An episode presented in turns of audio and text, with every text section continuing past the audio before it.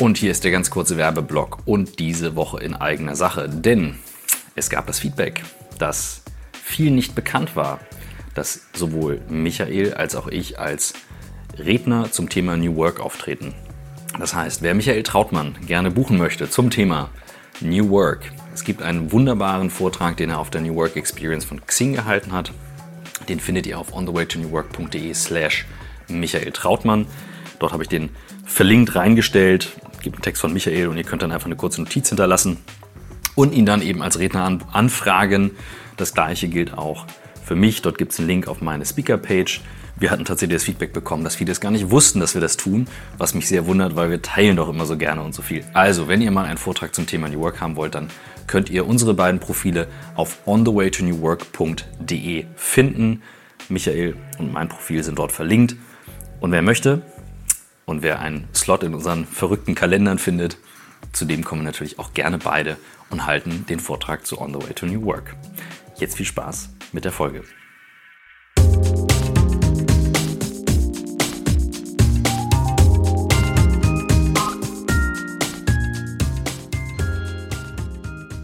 Jetzt fangen wir richtig an. Herzlich willkommen zum On the Way to New Work Podcast. Wir wissen sogar schon, welche Folge es sein wird. 152. Das ist mutig nicht, jetzt. Nicht so schlecht, aber das kriegen wir hin. Hm. Ähm, wir haben heute zu Besuch zwei besondere Menschen, Anastania und Nils Schnell von Movo Mind. Genau. Das musste ich jetzt ablesen, weil da waren so ein paar Stolpersteine drin, aber da kommen wir später dazu. Herzlich willkommen. Dankeschön, schön, Dank. dass wir hier sein können. Ja, schön, dass wir da sein dürfen. Ja, also gefühlt, dich habe ich jetzt auch sechs Wochen, ich überlege gerade, Urlaub, du warst nicht da. Also wir waren lange nicht mehr zu zweit. Klammer auf, ich hatte noch keinen Urlaub, Klammer zu. Aber du warst weg. Das stimmt. Ja, wir fangen unseren Podcast ja immer mit derselben Frage an. Was hat euch äh, zu dem gemacht, was ihr heute seid? Und die Frage ist heute besonders wichtig, weil ihr habt, glaube ich, schon richtig viel gemacht in eurem jungen Leben. Hm. Also, wie sind wir zu dem geworden, was wir heute sind. Ich würde sagen, wir können ja vielleicht ein bisschen einzeln kurz auch erzählen, weil wir erst später zusammen äh, gekommen sind mit unseren Themen. Ähm, ich habe mich schon immer viel mit Gruppen beschäftigt und schon immer viel damit beschäftigt, wie ticken eigentlich Menschen und wie entwickeln sich eigentlich Menschen. Das fand ich schon immer spannend, eigentlich schon seit der Schulzeit. Ähm, und darüber habe ich letztendlich auch was studieren wollen, wo ich auch was mit Menschen tue. Das war mir irgendwie ganz wichtig. Und erst wollte ich Soziologie, dann Psychologie studieren und bin am Ende bei Erziehungswissenschaften angekommen ähm, und habe dort Erwachsenenweiterbildung studiert. Ähm, und darüber ging es eigentlich los, sich nochmal intensiver eben mit Lernen, mit Didaktik, mit Methodik zu beschäftigen. Und so kam eigentlich diese große Passion, Menschen begleiten zu können. Ähm, und das war einfach was total Tolles. Und gerade dann sozusagen bei weiterem Wachsen und sich weiterentwickeln kam halt irgendwann so dieser, dieses New Work irgendwie mit rein und fand bei mir, bei uns sofort extrem Anklang. Also passte total gut und hat uns auch so ein paar Worte gegeben, die wir vorher vielleicht immer nur umschrieben haben. Plötzlich konnte man das konkret erfassen. Ähm, und ich glaube, das waren so, ja, das war so der Werdegang bei mir.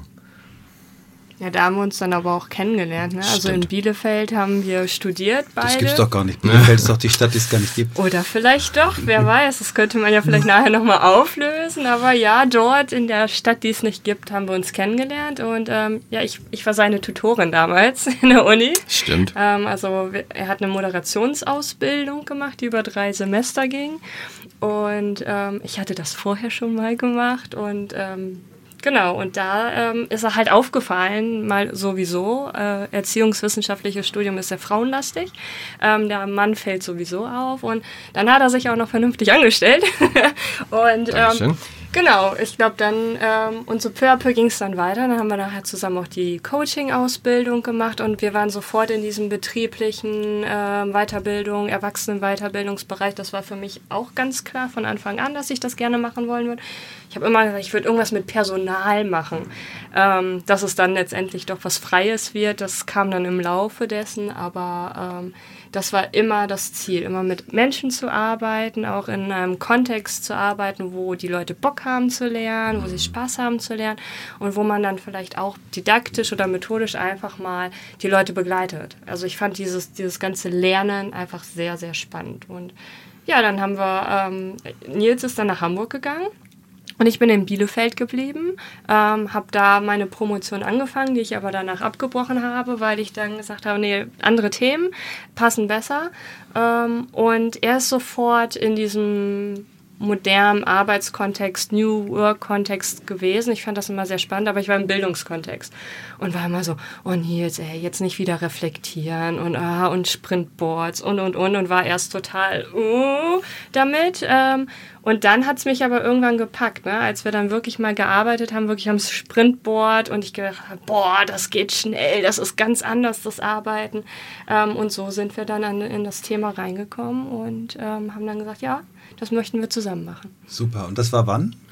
Ähm, also nach Hamburg gegangen bin ich, glaube ich, 2011 oder 12. Mhm. Ähm, und da ging das los. Also ich war ja bei Jimdo angestellt ähm, als Leadership Coach und Trainer, genau. Und dadurch sind wir eigentlich in dieses New Work Thema reingekommen und hat sich dadurch hat sich eigentlich alles bei uns auch äh, verändert, ähm, weil unser Arbeiten sich einfach grundlegend verändert hat und wir eigentlich auch die ganzen Dinge, die wir zum Beispiel mit Kunden, mit Klienten machen, auch immer irgendwie selber bei uns anwenden, ausprobieren, testen und halt häufig auch merken, dass unsere Arbeit einfach dadurch ja, viel besser funktioniert, ne? wenn man iterativ arbeitet, wenn man einfach gute Reflexionsrunden und so weiter macht und waren dann eben auch so begeistert, dass wir gemerkt haben, dass wir eben die Arbeit nach außen auch verändern müssen. Ähm, wir hießen vorher Perturbaris mal.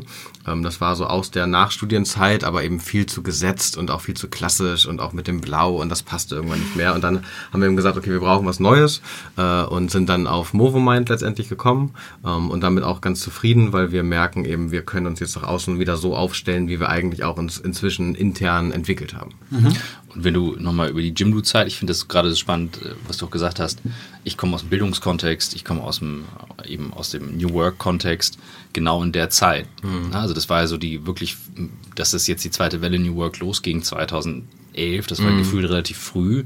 Wenn du da nochmal reingehst und sagst, okay, Leadership Coach bei Jimdo, was habe ich gemacht, wie haben wir gearbeitet, wie hat sich das verändert? Mhm. Also es ging wirklich ganz viel darum, vor allem auch sehr junge Führungskräfte zu begleiten, ihren eigenen Weg zu finden, was Führung angeht. Ähm, und natürlich auch ein Unternehmen, was schnell gewachsen ist und viel Chaos hatte, zu begleiten, da vielleicht ein bisschen mehr Struktur reinzubringen, aber natürlich auch nur so viel, wie es braucht. Ähm, und was ich da halt total spannend fand bei, bei Jimdo jetzt war, dass ich eben die Möglichkeit hatte, wirklich diese individuellen Personen genau dort immer zu begleiten, wo sie es brauchten. Und ich glaube, das hat uns auch nochmal ganz viel geprägt, weil wir halt auch viel zusammen darüber reflektiert haben, ähm, weil es da wirklich darum ging zu gucken, was bringt eben wirklich, was bringt wirklich einen Mehrwert und was ist wirklich sinnstiftend.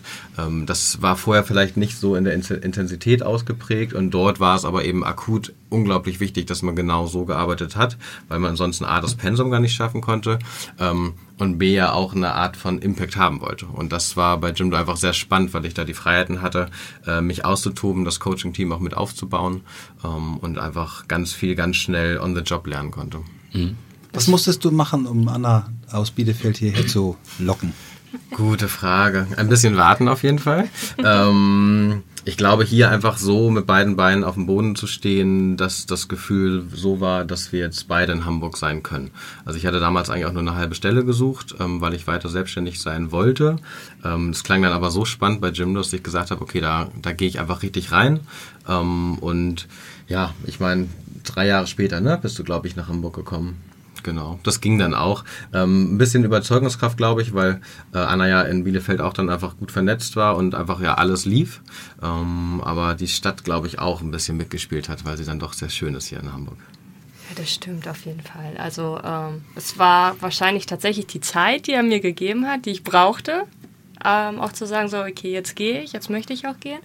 Ähm, aber natürlich auch das, was er gemacht hat. Ne? Also ähm, das war alles irgendwie spannend, das war schnell, das war dynamisch und wenn man sich dann den Bildungskontext oder die Unis anguckt, das ist eben langsamer. Und ich habe halt gemerkt, so nee, irgendwie, das mag ich nicht mehr oder das, ähm, das verändert sich äh, von dem, was ich glaube, was effektiv ist äh, und auch vielleicht auch mehr Sinn macht.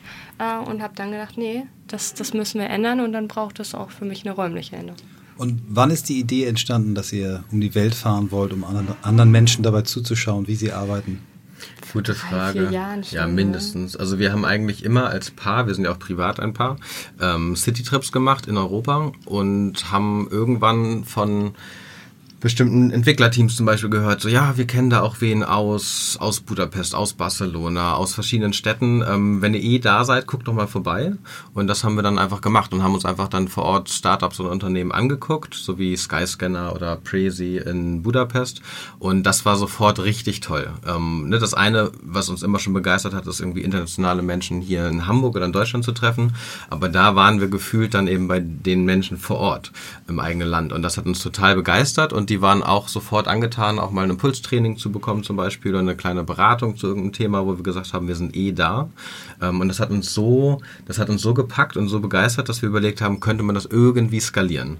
Und da wir schon immer noch mal zusammen auch eine Weltreise machen wollten, haben wir eben überlegt, wie könnte man unsere beiden Passionen eigentlich zusammenbringen, Reisen und Arbeiten, weil wir beides tatsächlich sehr, sehr gerne mögen ähm, und sehr viel mögen und machen. Ähm, und dann sind wir auf die Idee gekommen, das zusammenzupacken und einfach ein bisschen größer zu denken und das ein bisschen ja, größer dann auch zu spinnen. Wow. Ich habe heute Morgen von Michael den Hint bekommen, das sind unsere Gäste. Wie man weiß, ich bereite mich immer möglichst nicht vor. Allerdings, ich habe es dann gemacht, weil ich nicht wusste, wann und wie wir uns heute sehen. ähm, pack das trotzdem nochmal in den Kontext für die, die es nicht wissen. Einfach mal so die ganze Story, dass ihr die mal wirklich ein bisschen ausschmückt, mhm. wie das abgelaufen mhm. ist. Also wir waren, wir haben unsere Tour Modern Work Tour genannt ähm, und nicht New Work Tour, weil wir nicht wussten, ist New Work überhaupt überall ein Konzept. Aber wir, uns war äh, halt wichtig herauszufinden, wie arbeiten die Menschen, was bewegt die Menschen, äh, mit welchen Schwierigkeiten gehen sie um äh, und auch welche Formate oder Methoden benutzen sie. Mit der Frage sind wir losgefahren und sind dann in den letzten elf Monaten in 26 Ländern gewesen und haben 85 Sessions, so haben wir es genannt. Also entweder man, wir haben Coaching gegeben oder ein Training gegeben oder einfach nur so ein Wissensaustausch untereinander ähm, veranstaltet.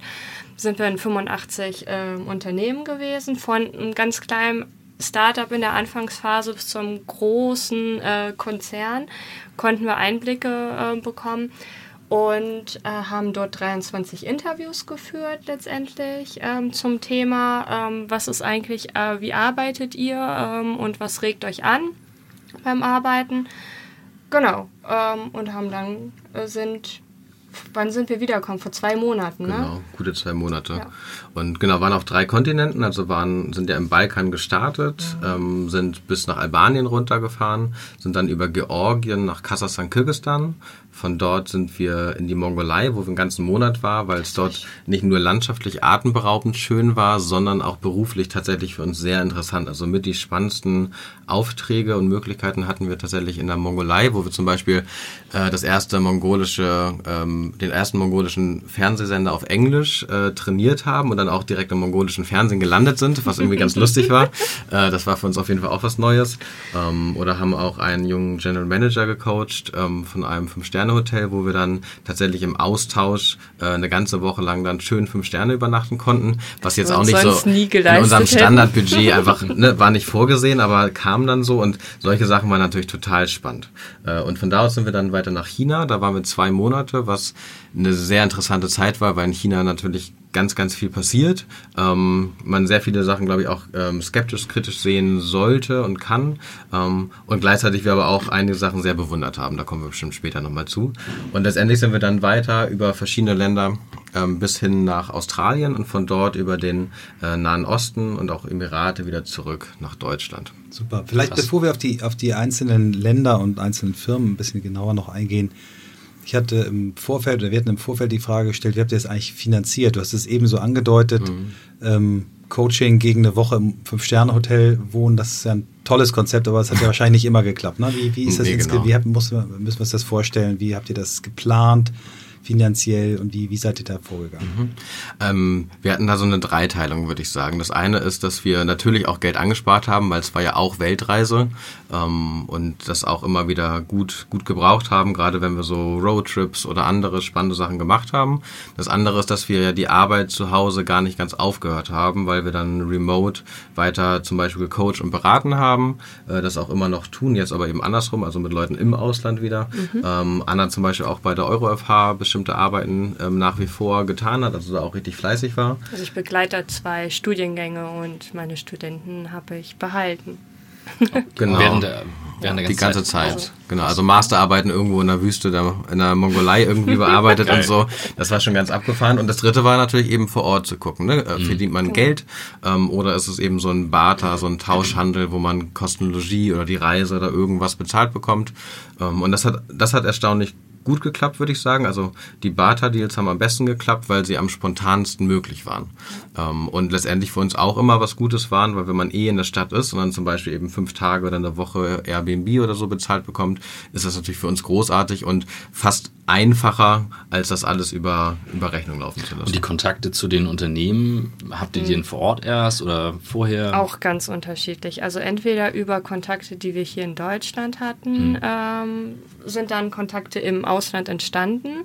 Viel haben wir auch wirklich ähm, Kaltakquise gemacht, auch Ganz viel klassisch. über LinkedIn, einfach angeschrieben, geguckt, ne, wo gibt es Agile Coaches, ähm, wo gibt es vielleicht irgendwie Head of Innovation oder wie auch immer, also geschaut, was, was funktioniert in der Stadt, die angeschrieben, viel angeschrieben und ihr könnt euch vorstellen, bei Kaltakquise ist natürlich dann auch viel einfach Frust, aber die Sachen, die geklappt haben, die waren meistens eben sehr, sehr spannend. Ähm, und ähm, dann vor Ort weitergereicht worden. Ja, Das hat genau. natürlich, also in China hat zum Beispiel das Weiterreichen am besten geklappt, während dann LinkedIn und Kaltakquise weniger gut geklappt hat. Das ist so. Ähm, aber dafür, als wir dann WeChat zum Beispiel hatten, dann ging das in, in Minutentakten teilweise, ne? dass man dann vernetzt wurde. Das war schon interessant. Und woher kam die, die Strecke, die ihr dann gefahren seid? Weil ich sag mal, man könnte ja auch sagen, man fährt nach Südamerika, USA. Das wäre so klassisch. Äh, Genau. Wollen wir auch noch hin, definitiv. Da kommen wir auch bestimmt später nochmal drauf zu sprechen. Äh, natürlich wollen wir auch irgendwie nochmal in Silicon Valley, weil das einfach einen schönen, runden Blick geben würde. Die Strecke ansonsten ist eigentlich so entstanden, dass wir gesagt haben, wir wollen eher mit Slow Traveling anfangen. Also eben nicht direkt einen 10-Stunden-Flug und irgendwo sein, sondern eben ganz, äh, ja, ganz langsam anfangen, um einfach gut reinzukommen. Dadurch sind wir über München in die Balkanländer gereist und das sind halt alles kurze Strecken. Das heißt, wir konnten auch zum Beispiel super mit dem Reisebus einfach fahren, weil das immer so drei, vier Stunden waren. Dann war man im nächsten Land, in der nächsten Hauptstadt, was natürlich total genial war. Ähm, und wir hatten immer so das grobe Ziel, wir wollen auf jeden Fall bis in die Mongolei, weil das schon immer so ein Herzenswunsch war, in die Mongolei zu gehen. Ähm, und bis dahin haben wir relativ fest geplant und ab danach ähm, war es sozusagen ein bisschen offener, wo es dann genau hingeht. Also wir wussten, man ist dann eh schon quasi in Asien. Das heißt, wir würden ein bisschen in Asien auch bleiben wollen. Ähm, aber den, der Rest hat sich dann erst währenddessen ergeben. Ne? Genau, unterwegs ergeben. Ja, und wir wollten eben so einen Mix ähm, aus diesen Orten, die man einfach auf dem Schirm hat, wo viel passiert, sowas wie Shenzhen, Shanghai, äh, Sydney und so weiter. Wir wollten aber eben auch an Orte, wo man vielleicht mal was gehört hat oder eben gar nicht so richtig weiß, was da ist, wie zum Beispiel Sarajevo in Bosnien-Herzegowina oder ähm, in, äh, in Kasachstan ähm, nach Almaty, die alte Hauptstadt, solche Sachen.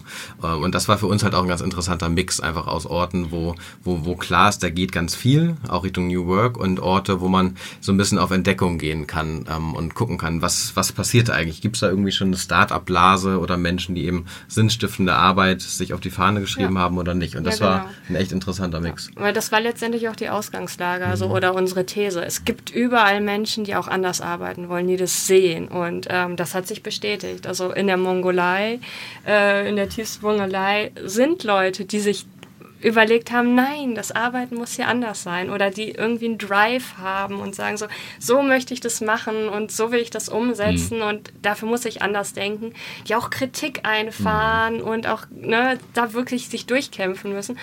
Aber da ist immer ein Kopf oder ähm, ja eine Idee, die dann umgesetzt werden will. Könnt ihr so ein paar, ein paar anfassbare Beispiele mal geben? Also für Leute, die nicht da waren. Also ich war jetzt mit meinen Kids ähm, Richtung ähm, Kroatien unterwegs und habe sofort gedacht, oh, eigentlich müssten wir noch weiterfahren. Bosnien-Herzegowina und so. Trotzdem, ich habe es nicht auf dem Schirm. Also Sarajevo könnte ich mir jetzt nicht vorstellen, wer ist da, was ja völlig anmaßend ist, ne, Ja. zu glauben, so, wir reden über New Work und wir haben den Plan.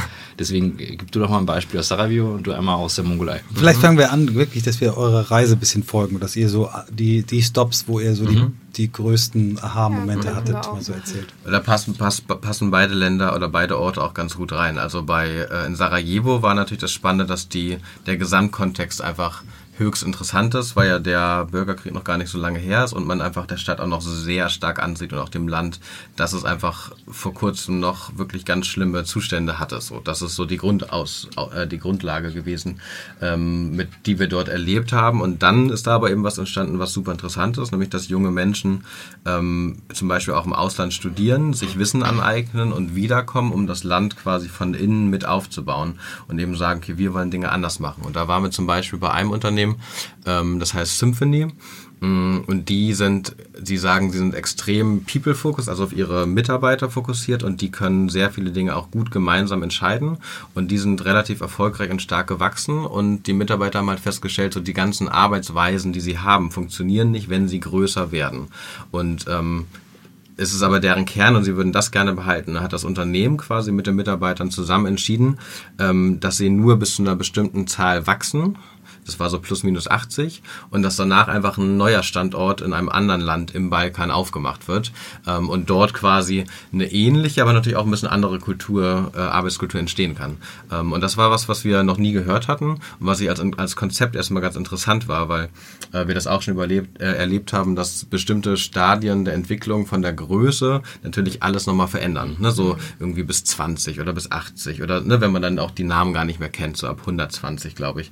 Ähm, und und äh, das fanden wir einen ganz interessanten Move, zu sagen, wir machen es einfach mal ganz anders ähm, und äh, cutten hier und gucken mal, wie das ausprobiert. Und das schien ganz gut zu funktionieren. Sie haben auch, glaube ich, jetzt sogar noch einen dritten Standort aufgemacht. Ja, im, ähm, im Kosovo. Mhm. Genau, insofern, das war so ein Beispiel, wo wir dachten, ja cool, das kann man einfach mal mitnehmen, ob man es so macht oder anders, ist ja egal. Aber so diesen Gedanken zu gucken, okay, könnte man auch was anderes machen, neben einfach nur größer werden. Das ist ganz spannend. Es gibt zwei Unternehmen, die ich kenne, die ähnliche Erfahrungen gemacht haben. Eins ist wirklich ein Weltkonzern, mhm. äh, Gore, also die mhm. Gorotex-Erfinder, die haben auch irgendwann gesehen, dass ähm, zu viel Politik äh, entsteht, wenn mhm. Standorte wachsen. Die, ich weiß nicht, wo da die Grenze ist, ich glaube bei 200 oder so. Mhm.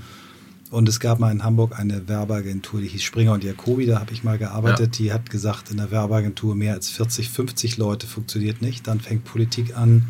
Genau. Dann kennt der Chef nicht mehr die einzelnen Leute und die haben dann eben nachher sechs, sieben Werbeagenturen in mhm. Hamburg. Die haben es als hießen, einzelne Firmen dann? Genau, die mhm. hießen immer Springer und der Kobi erste Werbeagentur, zweite, dritte, vierte, fünfte, sechste, siebte.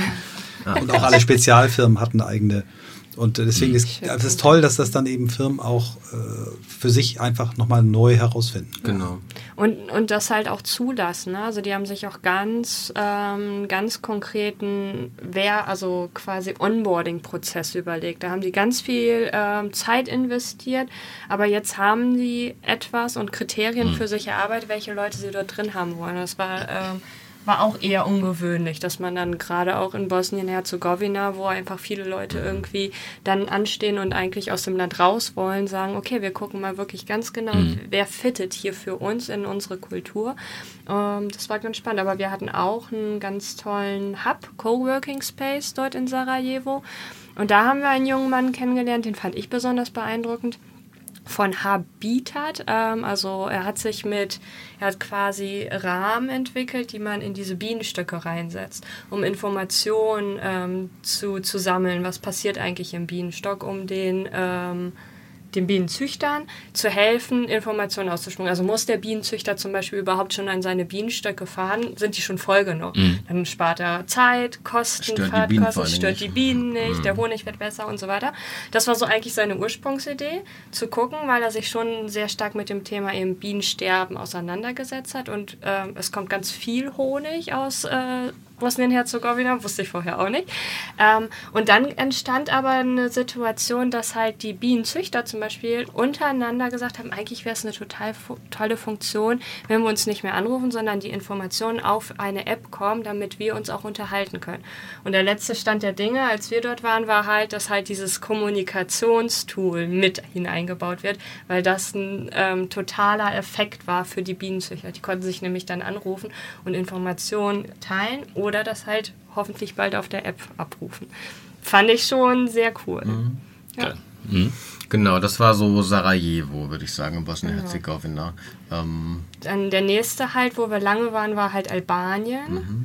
Da war es ganz spannend zu sehen, mhm. wie die, die Außenhandelskammer, ähm, die DIHA dort ähm, einfach ganz flexibel reagiert hat. Wir sind recht spontan vorbeigekommen. Die fanden uns toll, wir fanden die toll. Und wir haben dann innerhalb von ein paar Stunden eigentlich so ein Konzept entwickelt für, ähm, ja, für die Mitgliederunternehmen und dessen Führungskräfte. Und da war dann die Problematik, dass die äh, vom Budget nicht so spontan jetzt einen Raum, einen großen Raum buchen konnten. Und wir dann eben überlegt haben, okay, was machen wir? Ähm, und die haben dann ein Kooperationshotel und dann haben wir einfach für die bei diesem Kooperationshotel so ein kurzes Leadership-Training für die vor Ort gegeben, also so ein Management-Training für das Hotel. Und dafür konnten wir quasi für die Abendveranstaltung einen Raum bekommen. Ähm, und von der, von der DIA haben wir dafür selber die Airbnb-Wohnung bekommen. Und das war halt irgendwie ganz interessant. Und wir haben halt auch gemerkt, okay, Flexibilität lohnt sich manchmal einfach. Burning Man als äh, Reisekonzept. ja, Ja, quasi. es war uns immer wichtiger zu sagen, bevor es scheitert, dass wir uns austauschen, dass wir mal in ein Gespräch gehen, nur weil da kein Geld da ist. Wir haben gesagt, okay, wir kriegen das, äh, irgendwie kriegen wir das hin. Ähm, und ähm, dadurch sind halt diese Tauschgeschäfte entstanden, die immer ähm, interessant waren. Total. Und man, ich, wir haben auch mal gesagt, wir können nicht von flexiblen Arbeiten oder modernen Arbeiten reden, aber bei den Bezahlungskonzepten und Systemen einfach starr bleiben. Ne? Und dann zu gucken, was passiert da und das war meistens inspirierend. Ne?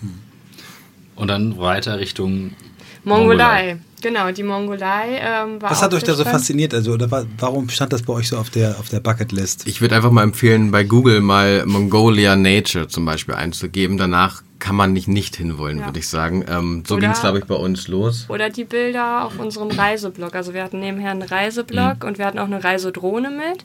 Ähm, und also von oben sieht die Welt einfach fantastisch aus und in der Mongolei noch mal viel mehr. Genau. Und deswegen, wir wollten einfach hin. Das war uns ganz wichtig und wussten auch gar nicht, ob das arbeitsmäßig interessant ist. Das hat sich dann eben auf dem Weg ergeben und waren einfach total baff, haben dann eine ganz tolle Gründerin kennengelernt. Das ist auch so ein Paradebeispiel, würde ich sagen. Und wichtig ist ja auch immer sozusagen die Beispiele, die wir nennen, im Kontext des Landes oder der Region zu sehen. ne? Es gibt Beispiele, die sind für uns vielleicht schon normal leer, aber dort vor Ort einfach wirklich äh, herausragend.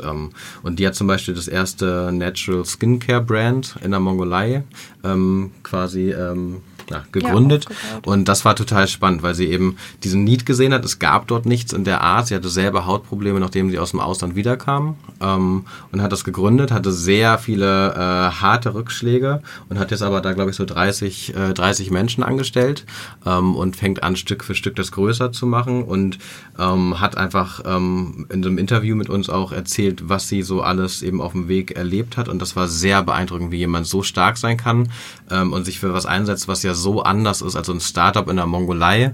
Das muss man sich das muss man sich halt einfach mal vorstellen, was das bedeutet. Also dort ist es immer noch sehr clangetrieben, die Familie äh, geht über alles ähm, und jeder möchte eigentlich immer noch mehr oder weniger Manager werden wovon auch immer, aber eben Manager werden, dann hat man es eigentlich geschafft.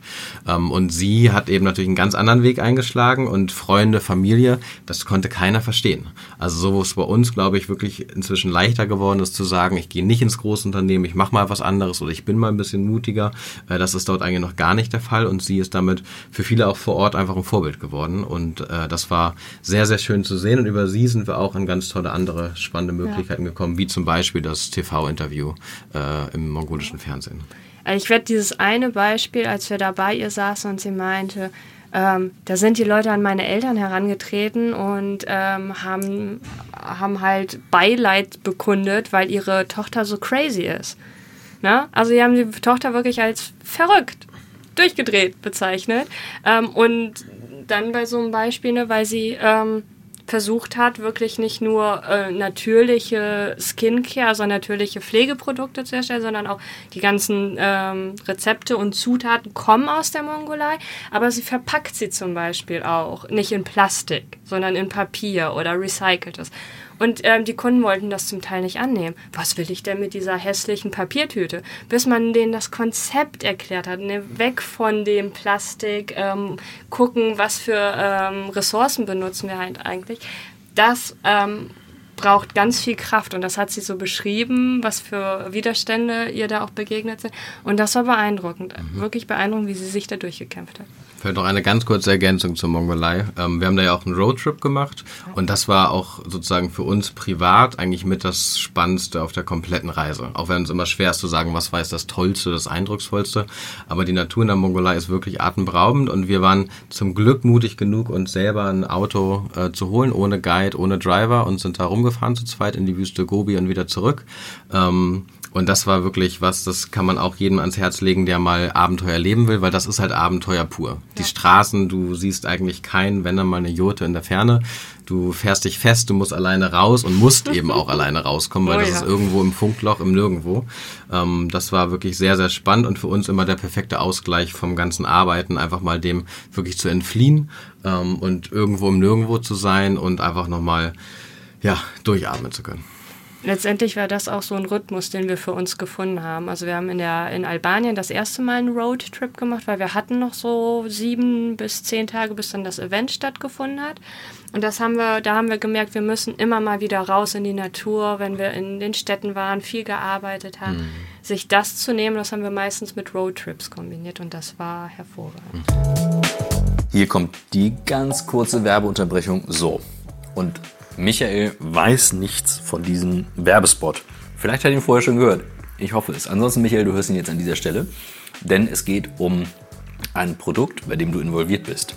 Wir haben bei Blackboard, beziehungsweise Katharina aus meinem Team, die auch das New Work Bootcamp organisiert, hat ein Produkt, das nennt sich Culture and Collaboration Workshop. Konkret geht es um, wie beeinflusst Kultur die Zusammenarbeit, was kann man tun. Wir haben ein Modell, die CPM, Collaboration Performance Map, mit der viele Bereiche beleuchtet werden, um solche Themen zu strukturieren. Es geht sehr schnell, sehr effektiv und ähm, jeder, der in einem Unternehmen arbeitet, weiß, welche Auswirkungen die Kultur auf Zusammenarbeit und vor allem auch auf neue Arbeitsformen hat. Bis hin zum Leadership-Team kann es das betreffen. Und da ist Michael involviert, denn Michael hat die meiste Erfahrung hier auch aus dem Podcast natürlich, aber eben auch aus seinen vielen Jahren, die er davor als Firmengründer, Unternehmer unterwegs war, vom Großkonzern bis zum eigenen Unternehmen, alles dabei. Also insofern, wer Katharina und Michael im Culture and Collaboration Workshop erleben möchte, der sollte auf die Seite blackboard.de gehen, einfach eine kurze Mail schreiben an, mich interessiert dieser Workshop, schickt mir mal mehr Unterlagen dazu.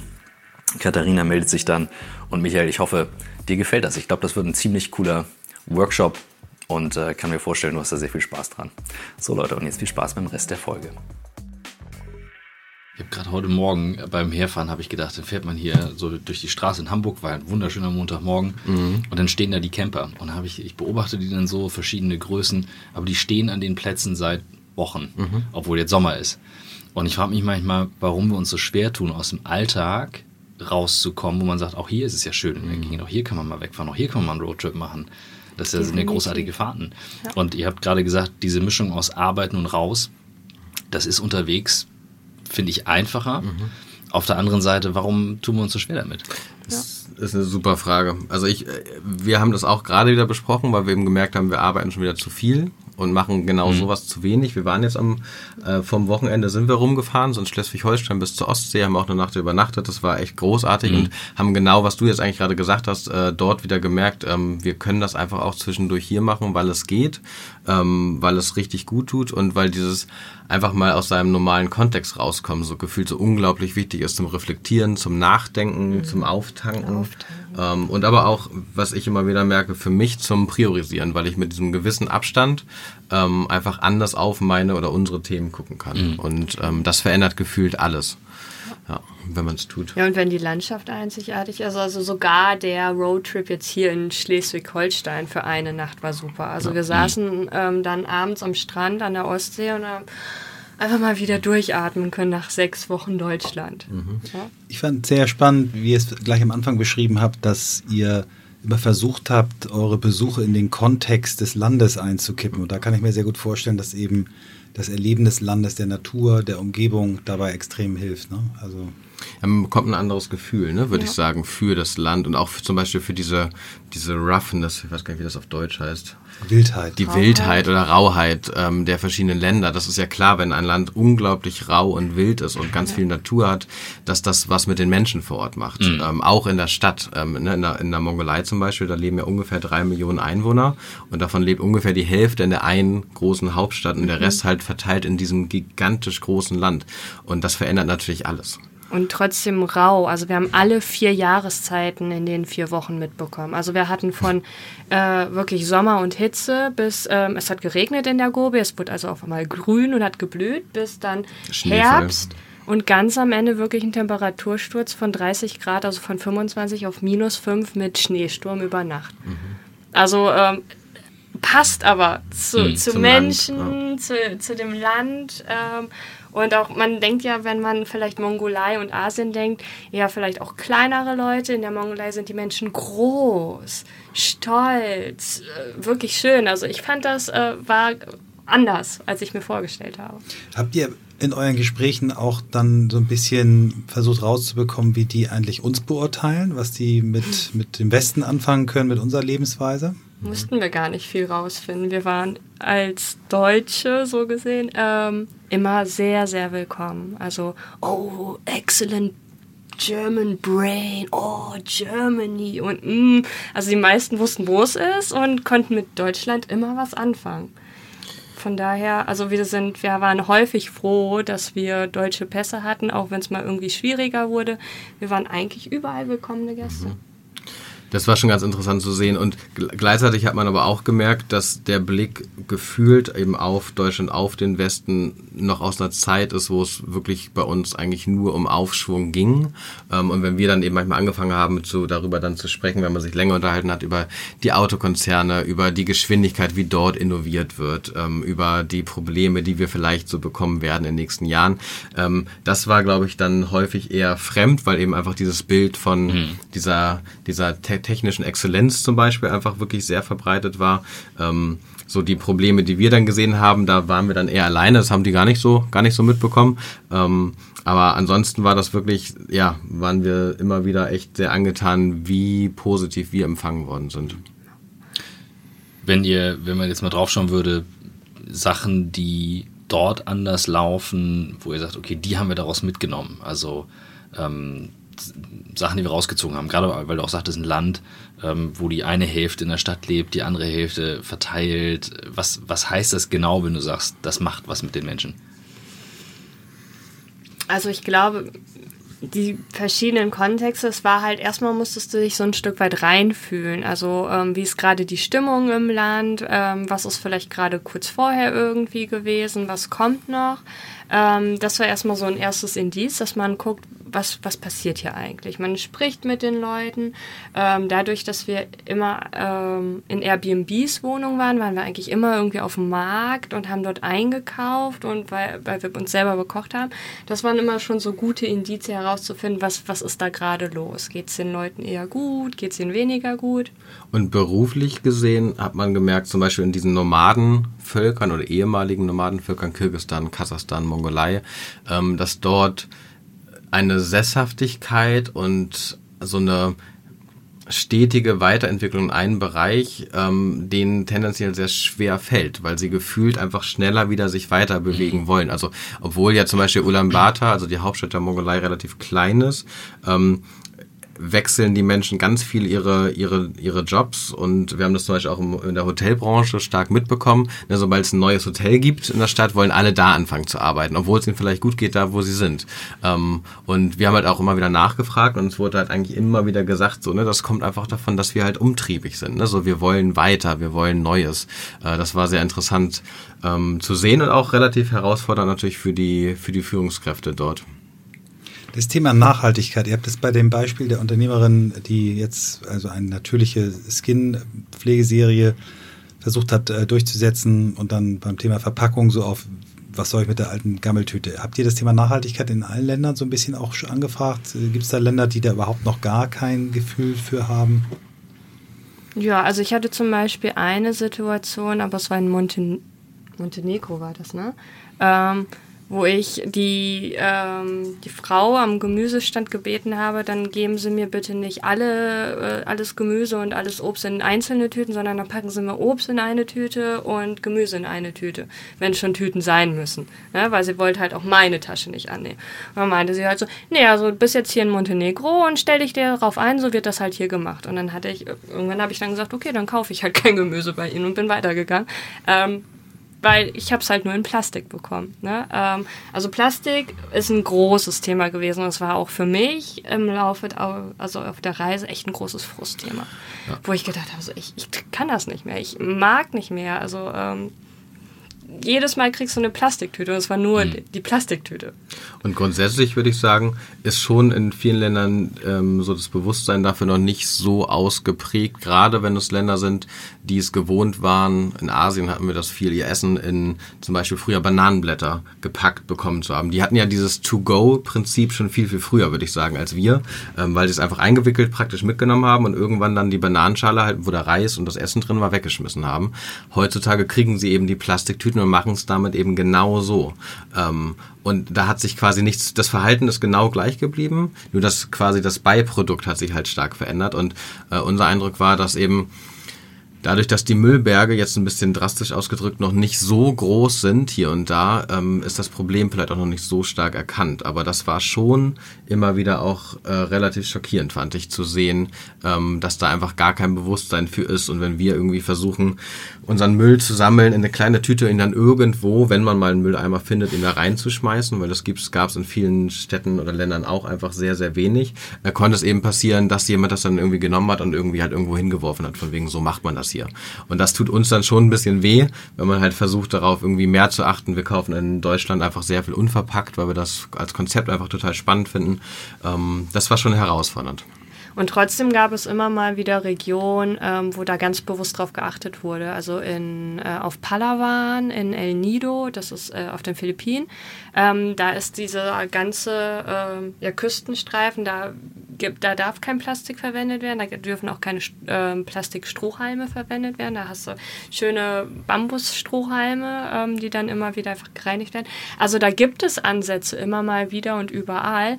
Ähm, aber doch sehr schwer äh, durchzusetzen, weil das andere einfach doch viel mehr convenient ist und einfach halt äh, ja, ja, überwiegt dann. Überwiegt dann, mhm. ja. Von genau. der Mongolei ging es nach China. Nach China, Hat ja. von gesagt. Und äh, da hatte man schon ein bisschen raus, die Geschwindigkeit hat zugenommen, oh, die Dynamik ja. war anders. Oh, ja, China war wirklich crazy. Also beeindruckend und crazy zugleich, würde ich sagen, oder?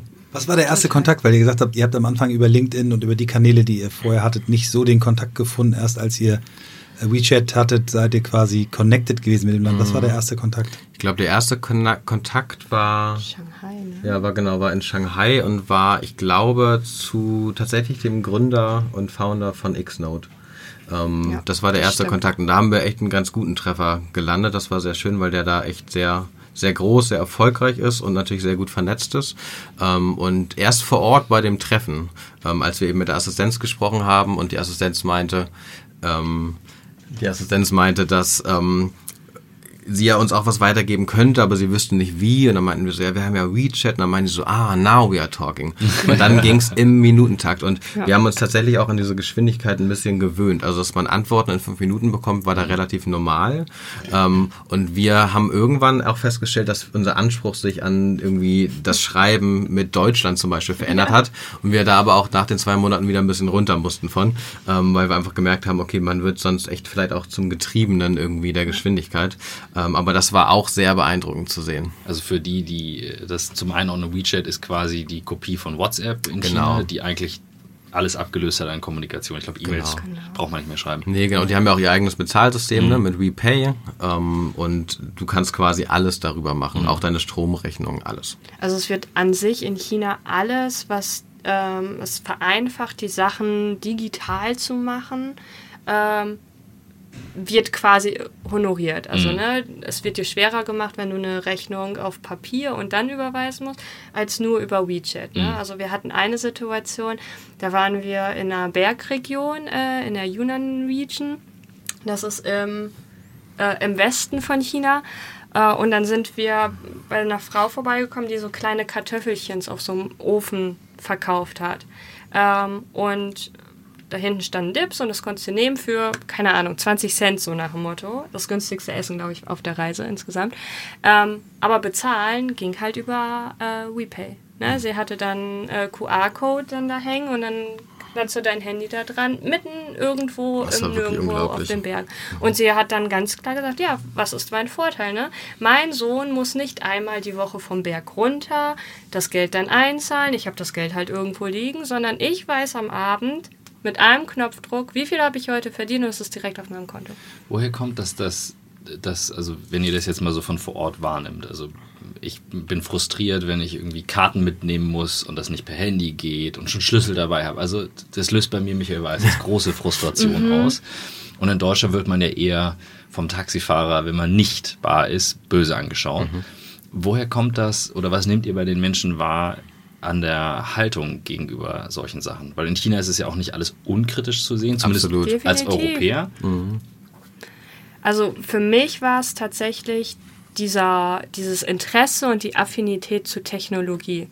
Ne? Also die haben immer erstmal ausprobiert und haben gemacht und getan ähm, und haben sich damit ganz viel beschäftigt. Und das war so deren, ähm, ja, deren Raum. Und das wird bei uns, zumindest von dem, was ich wahrnehme, erstmal, oh nee, ich probiere das lieber nicht aus, ich schreibe dann doch eine E-Mail.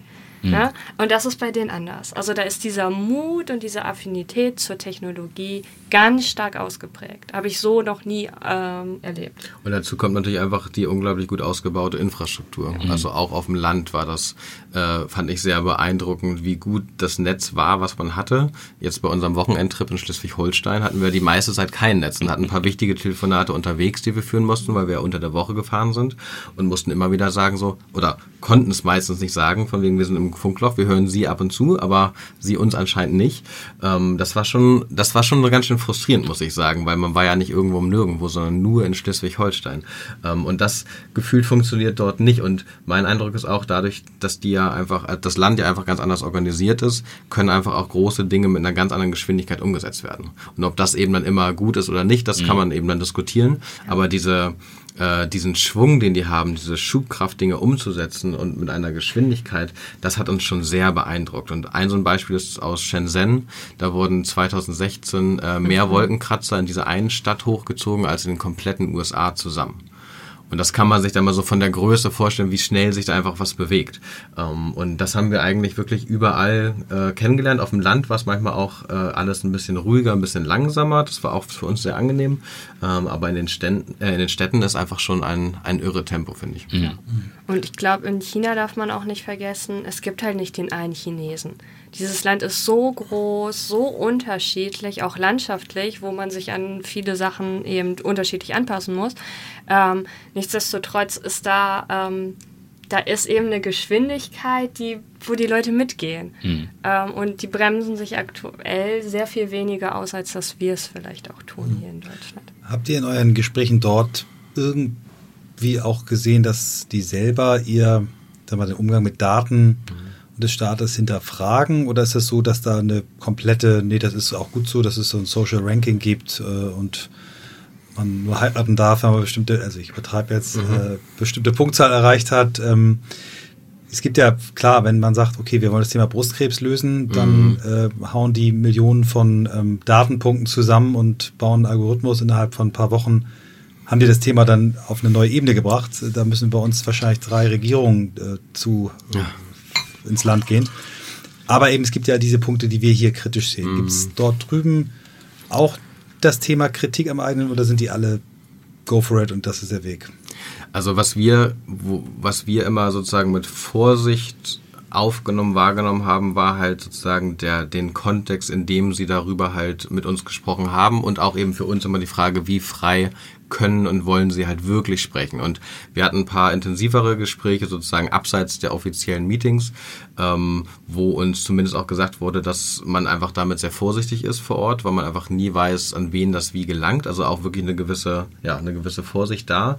Ähm, in den meisten Gesprächen waren die Menschen erstaunlicherweise tatsächlich sehr angetan davon, weil sie einfach gesagt haben, wenn man sich gut verhält, dann ist alles gut für einen und dann bringt es auch nur Vorteile. Es ist nur für die schwierig, die sich eben nicht gut verhalten. Jetzt zum Beispiel mit diesem Social Credit System. Ähm, und haben dann auch immer wieder Beispiele genannt, wo es eben klar ist, ne, so eine Person, die einfach häufiger randaliert, die darf dann eben nicht mehr Bus fahren. Und dann kann die Person eben im Bus auch nicht mehr randalieren. Ähm, und das klingt natürlich auch erstmal, finde ich, recht plausibel und schön und würde mich natürlich auch freuen, wenn das hier dann auch so ist. Aber ähm, das Gesamt, das Gesamtkonzept und einfach dieses Bigger Picture ist natürlich äh, so umfassend groß, ähm, dass man da nicht einfach so eine Schwarz-Weiß-Antwort mhm. zu geben kann. Also auf, auf jeden Fall aus unserer Sicht. Äh, dort waren alle tendenziell pro, mit denen wir gesprochen haben. Aber wie gesagt, wir sind uns nicht ganz sicher, wie frei sie immer darüber reden durften und konnten. Wir laufen so ein bisschen schon mhm. so in die Richtung. Ich denke nur, der Trip ging ja noch weiter. Ja. Jetzt, aber wir können das ein bisschen Überblick kürzer fassen, ja. genau. Nee, gar nicht. Also ich finde das Ausschmücken sehr hilfreich. Also gerade weil man ein Bild bekommt, was nun nicht jeder jetzt hat. Ne? Mhm. Also selbst wenn ich jetzt, mich juckt es auch in die Mongolei zu fahren. Ich, in meinem Kopf gehe ich gerade durch. Wenn das jetzt jemand in der Firma hört, der dreht wahrscheinlich durch. ähm, aber ich finde das Ausschmücken wichtig. Nur wenn ihr jetzt nochmal die weiteren Stationen mhm. durchgeht und sagt, okay, das waren nochmal Punkte, da würden wir gerne drüber reden. Wir könnten ja zum Beispiel noch vielleicht was zu Australien sagen und zum Nahen Osten. Das könnte ich mir mhm. vorstellen. Mhm. Ähm, ich auch gut. Ich kann vielleicht mit Australien anfangen. Ähm, dort hatten wir sehr spannende Treffen und unser Eindruck war auch, dass die wirklich auf sehr hohem Niveau unterwegs sind, auch was New Work, was Work-Life-Blending, Balance, wie auch immer man es nennt, ähm, angeht. Und ähm, uns hat dort vor allen Dingen beeindruckt, ähm, wie die Menschen das schaffen, einen Lifestyle zu leben, wo sie hart arbeiten, wo sie qualitativ hochwertige Arbeit machen und trotzdem dabei schaffen, einfach entspannt zu sein, mal in der Pause surfen zu gehen. Also so ein bisschen auch das Klischee von Australien tatsächlich gelebt haben. Und ähm, wir haben uns da mit sehr interessanten Unternehmen getroffen, unter anderem mit Nomos. Das ist eine Beratungsagentur, ähm, wo der CEO sich entschieden hat, dass er seinen Titel ändert zu CPO, also Chief Purpose Officer, ähm, und gesagt hat, ich bin jetzt nur noch eigentlich dafür da, meine Mitarbeiter dabei zu unterstützen, zu gucken, was sie eben wirklich, wirklich wollen. Ähm, und die haben Purpose Talks, die haben Purpose Meetings, es dreht sich wirklich um Purpose und dadurch ist zum Beispiel ein Bereich des Unternehmens ähm, komplett verändert worden, weil ein paar äh, Tech-Berater gesagt haben, wir wollen eigentlich Spiele-Apps entwickeln. Ähm, und er CTO natürlich, er CPO natürlich dann erstmal ein bisschen Magenschmerzen hatte, weil es eine ganz andere Richtung ist. dann aber eben gesagt hat, wenn ich meine Rolle wirklich ernst nehme, dann muss ich dem eine Chance geben. Äh, hat er getan und inzwischen wird ein relativ großer Betrag des Gesamtumsatzes durch Apps ähm, gebracht, weil diese Menschen halt wirklich dafür gebrannt haben. Und in normalen Situationen würde ich sagen, sind das Menschen, die irgendwann das Unternehmen verlassen, weil sie eben ihrer Passion folgen wollen. Und in dem Fall hatten sie eben die Möglichkeit, in einem eben schon vorhandenen Netzwerk, in einer Infrastruktur, äh, diese Idee auszuprobieren, auszutesten, was funktioniert hat. Und das war sehr beeindruckend zu sehen, mit welcher Entschlossenheit er sozusagen seiner Rolle treu geblieben ist, selbst wenn es für ihn manchmal ganz schön hart war. Ähm, und das fand ich ein ganz tolles Beispiel, sehr inspirierend ähm, und einfach eben ne, so den Kern von New Work, so nach unserer Meinung eigentlich dort wirklich mit in den Mittelpunkt gestellt und das konsequent. Ja. Also das ist quasi, wenn, wenn du dir diese verschiedenen Stufen von Frederic Laloux anguckst, der Unternehmen, das ist, das ist halt halt New Work Unternehmen. Also jedes Mal, wenn man sagt, okay, Kriterien, okay, Numos macht das, macht das, macht das. Also das war sehr beeindruckend und die Atmosphäre war dadurch auch anders. Ne? Also da ist, die Leute sind rangekommen, ah, wer seid ihr, ah, was macht ihr, ach, und warum macht ihr das? Also die waren halt auch in diesem äh, Flow und in dieser Denkweise drin, dass die halt eben alles auf ihre Sinnhaftigkeit ausgerichtet haben. Und das war ein eindrucksvoll. Ja. Und im Nahen Osten war es eher so ein übergeordnetes Thema, ne, was wir für uns ähm, wahrgenommen haben. Ja, also nochmal sehr unterschiedlich. Also vielleicht nochmal im Nahen Osten waren wir halt in Jordanien, im Libanon und in Israel. Ähm, und die waren grundlegend verschieden, die Länder. Ähm, zum Beispiel im Libanon haben wir, hätte man ja gar nicht erwartet unbedingt, wenn man Libanon hört, da war es am einfachsten in kurzer Zeit ähm, Treffen hinzubekommen und mit Leuten ähm, sich auszutauschen. Und, und das waren super Treffen. Und, äh, wirklich tolle Leute, ähm, die eben auch da wieder im Kontext ihres Landes verschiedene Entscheidungen hin zu, zu bewussten Arbeiten ähm, getroffen haben. Also wir haben einen Gründer kennengelernt, der gesagt hat, ja, er könnte für große Unternehmen auch äh, in den USA arbeiten, aber sein Mehrwert ist da gar nicht so hoch. Und dadurch ist sein Purpose auch gar nicht mehr dann so gefragt. Aber wenn er sich konzentriert auf libanesische Startups zum Beispiel, wo er auch eine Connection hat und dann vielleicht auch nochmal die Reichweite äh, erhöht von diesen Startups, dann sieht er halt seinen Nutzen auch viel mehr gegeben. Und dadurch agieren die nur im Libanon. Fand ich auch sehr spannend, obwohl sie ja anders vielleicht besser verdienen könnten. Mhm. Ja. Aber der Purpose war da einfach höher, das eigene Land mit zu stabilisieren, ja. aufzubauen. Und das war auch schön. Also wir sind mit ihm durch die Straßen gegangen. Der hat, ach hier und hier sind die Kinder auf ihn zugekommen. Man kannte ihn dort in den Straßen. Ne? Also mhm. das war, er war sehr connected in seinem Land und in seiner Stadt. Wenn ihr die Eindrücke, die in diesen vielen Ländern jetzt in den letzten elf Monaten gesammelt habt, vergleicht mit dem, was ihr in eurer Beratungstätigkeit in Deutschland erlebt, wo steht Deutschland in dem, in dem internationalen Vergleich, den ihr gesehen habt bisher? In der Mitte. Immer ja.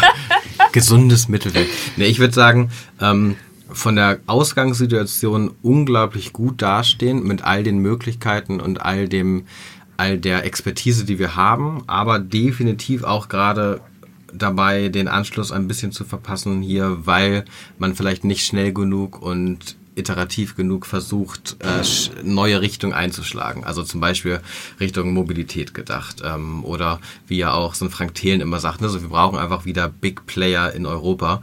Ähm, aber natürlich wandert so ein AI-Startup ab, wenn es hier einfach kein Funding bekommt mhm. und nicht genug Funding bekommt. Und unser Eindruck ist da, ist, dass auch von dem, was wir jetzt überall auf der Welt erlebt haben, ähm, dass wir hier wirklich das komplette Potenzial haben, aber dadurch, dass es uns sehr lange ja jetzt auch sehr gut ging und ja auch immer noch gut geht, man vielleicht vielleicht träger wird als Menschen in Ländern, in Unternehmen, wo man einfach viel mehr kämpfen und sich einsetzen muss, weil man dann mehr bewegt. Ähm, so vielleicht auch wie hier der, der Wiederaufbau stattgefunden hat. Da haben Menschen ja wirklich richtig reingehauen mhm. und was bewegt. Und mein Eindruck war manchmal durch diese Sättigung wird einem vielleicht auch gar nicht so bewusst, dass man gerade abgehängt wird, obwohl es einem gut geht, weil man dieses Abgehängtsein eben nicht jetzt spüren wird oder spürt, sondern eben erst, wenn es wirklich äh, quasi passiert. Ähm, und das fand ich schon so ein bisschen erschreckend, äh, sehr, sehr spannend. Ähm, und nochmal eben irgendwie, das hat sich mehr geschärft, das Bild, würde ich sagen. Und wir sind auch ganz gut darin, hier einfach daran festzuhalten, was unserer Meinung nach gut funktioniert. Ne? Also wenn wir jetzt, jetzt nochmal die Karten uns angucken, ne? die Kreditkarten oder Sparkassenkarten oder was mhm. auch immer, ähm, das kann in anderen Ländern, wie zum Beispiel Indonesien, können wir diesen, diesen Schritt überspringen. Die machen von Bargeld, gehen die vielleicht sofort auf Bezahlung per Handy. Weil ähm, die sind jetzt noch nicht so weit, aber danach ist die Technologie so viel weiter, dass sie das überspringen. Während wir alles mitmachen. Mhm. Erst die Karten, dann diese ganzen Punktekarten, jetzt vielleicht mal langsam über Bezahlung übers Handy, aber halt auch eben sehr kritisch gesehen. Ja. Ne? Und was wir uns, glaube ich, wünschen, mm, sowohl haben wir das sozusagen an uns selber gerichtet, aber wir bringen das auch einfach in unsere Arbeit jetzt hier mehr rein, dass man sich traut, ein bisschen mutiger zu sein. Unser Eindruck war auf der Reise und auf der Modern Work Tour jetzt, dass, je, dass wir jedes Mal eigentlich belohnt wurden, wenn wir mutiger waren. Ähm, und belohnt heißt da ja wirklich auch nicht nur finanziell, sondern belohnt heißt einfach nur, es passiert was, was sonst einfach nicht passiert wäre.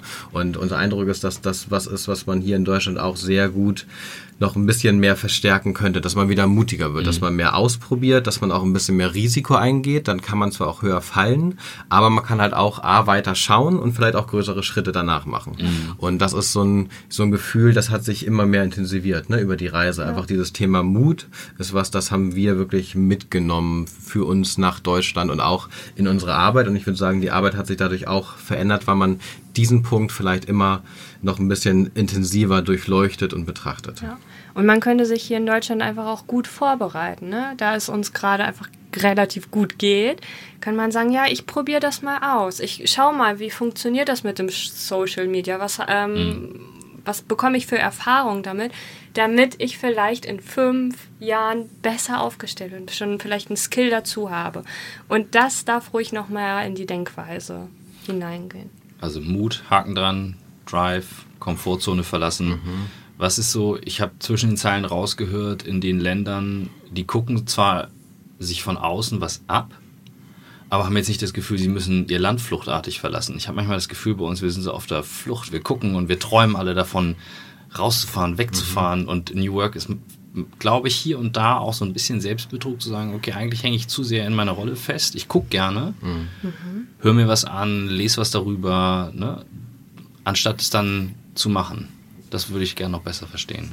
Bleiben die da, weil sie davon überzeugt sind, hier wirklich besser oder sind sie damit zufriedener oder es war halt auch, das war teils, teils. Einige sind tatsächlich zurückgekommen, das haben wir häufig Mhm. im Balkan gehabt. Die haben tatsächlich wahnsinnig gutes Englisch in den USA ausgebildet und studiert oder bei uns in Deutschland. Ne? Und die kommen wieder und haben eine Idee für ihr Land. Ähm, und in bestimmten Ländern ist das dann vielleicht auch mehr machbarer. Ne? Ähm, und bei anderen ich glaube, sie wissen um die oder haben erlebt ähm, oder Dinge erlebt, wo sie sagen, okay, dieses Lokale, diese Konzentration aufs Lokale, ähm, das ist wichtiger. Und im Silicon Valley machen sie es letztendlich ja auch so. Also es, es hat ja einen Effekt, wenn wir hier ne, am Tisch zusammen denken und zusammen miteinander reden. Da ist die Kommunikation am schnellsten, auch wenn ich vielleicht Slack habe oder WhatsApp oder wie auch immer. Und trotzdem ist es eine andere Art von Kommunikation. Deswegen, ich glaube, wenn du das erfahren hast, dass das einen Effekt hat, dann bleibst du auch dort. Ja, dem, dem würde ich, glaube ich, so zustimmen. Ihr habt natürlich jetzt äh, ein Jahr hinter euch, wo ihr euch quasi durchgehend habt inspirieren lassen. Die Frage nach, was inspiriert euch, ist in dem Fall ein bisschen doof, aber vielleicht habt ihr auch trotzdem ein paar Bücher gelesen, ein paar Dinge gesehen, äh, die ihr uns noch mit auf den Weg geben wollt. Was hat euch inspiriert außer eurer Reise? Ähm, also auf jeden Fall, auf jeden Fall hat uns inspiriert, bevor wir zu den Büchern vielleicht kommen, ähm, aus der Komfortzone rauszugehen. Also ich glaube, das ist immer gut und egal wo, ne? wie du auch eben meintest, Christoph, ähm, so muss man dann immer irgendwie eigentlich ins Ausland wollen. Ich glaube, nein, muss man nicht. Ich glaube, die größte Entdeckungsreise hat man, wenn man aus seiner eigenen Komfortzone rausgeht, egal wo das ist, ähm, wo das stattfindet. Insofern, ich glaube, das ist was, was wir mitgenommen haben, was uns jetzt auch leichter fällt und wo wir auch das Gefühl haben, in Coachings zum Beispiel kann man vielleicht jetzt auch nochmal besser helfen, dass anderen das auch gelingt, weil man es selber jetzt so intensiv erlebt hat. Und in, in Chancen oder in Optionen zu denken, nicht in Hindernissen und Problemen. Ja, das können wir nicht machen. Doch, lass uns mal gucken. Vielleicht nicht diese Möglichkeit, aber vielleicht eine abgeschwächte oder eine etwas verdrehtere Form davon. Und wenn man das so denkt, ich glaube, das hat einen großen Effekt eben auch auf Arbeiten hier in Deutschland.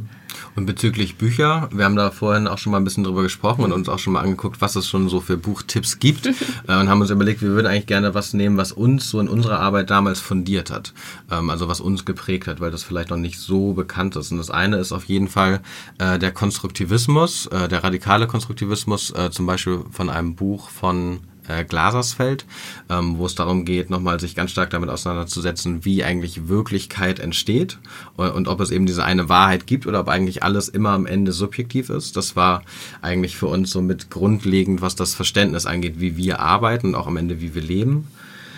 Ich fand sehr eindrucksvoll, wenn es ums Lernen geht, also wie Erwachsene lernen und wie sie sich einfach auch ihre, ihre Landschaften zusammenbauen, fand ich den Briefwechsel von Rolf Arnold und Horst Siebert sehr schön. Verschränkung der Blicke heißt das Buch, kann man sich einfach auch mal. Und vielleicht eher so aus sozusagen unserem Arbeitskontext direkt äh, ein Buch, was mich auch immer wieder inspiriert, weil es so, ähm, so deutlich macht, wie viel ähm, Potenzial wir eigentlich verschenken, ist das Buch Innovation as Usual von Vettel und und zwei weiteren. Ähm, und da geht es ganz stark darum, eben zu gucken, ähm, wie sind wir eigentlich aufgestellt, dass wir die Kompetenzen und das, was wir im Unternehmen haben, wirklich gut nutzen können und wie viel wir davon eben auch äh, einfach äh, verschenken oder vergehen lassen, weil man gar nicht weiß, ähm, was man alles machen könnte und welche Problem-Solver man eigentlich schon bei sich in den eigenen Reihen hat. Ähm, das ist einfach eine, finde ich, ganz inspirierende Lektüre für Führungskräfte und Teams. Was jetzt zum Beispiel, wo wir auch immer wieder auf der Reise ähm, auf also Modelle erklärt haben oder vorgestellt haben, die tatsächlich neu waren, findet sich auch bei Eberhard Stahl. Dynamik in Gruppen nennt sich das Buch. Ganz tolles, sehr klar strukturiertes Buch, ähm, wo man grundlegende Modelle nochmal zur Gruppendynamik bekommt, was ich auch immer super fand. Und dann haben wir immer kontextbezogen gelesen. Ich fand von Wolfgang Kieren Chinas Bosse auch sehr eindrucksvoll, bevor wir nach China gefahren sind. Also Sehr cool. Großartig. Vielen, vielen Dank. Ja. sehr gerne. Danke euch. Und Ja, wir werden schön. eure weitere Reise begleiten, aufmerksam. Und äh, wir sind sehr dankbar, dass ihr euch die Zeit genommen Das habt. war eine schöne Reise für einen Montagmorgen hier. Ja, ja, danke schön. Freut uns, freut Wir uns. Also wir wollen ja auch weiterfahren. Ne? Also im Dezember soll es dann nach Afrika gehen mit der Modernen. Dann bleiben wir dran. Wird Folge sicher zwei. eine zweite Folge geben. Definitiv. Sehr gut. Hey, Dankeschön. Freuen wir uns. Vielen Dank.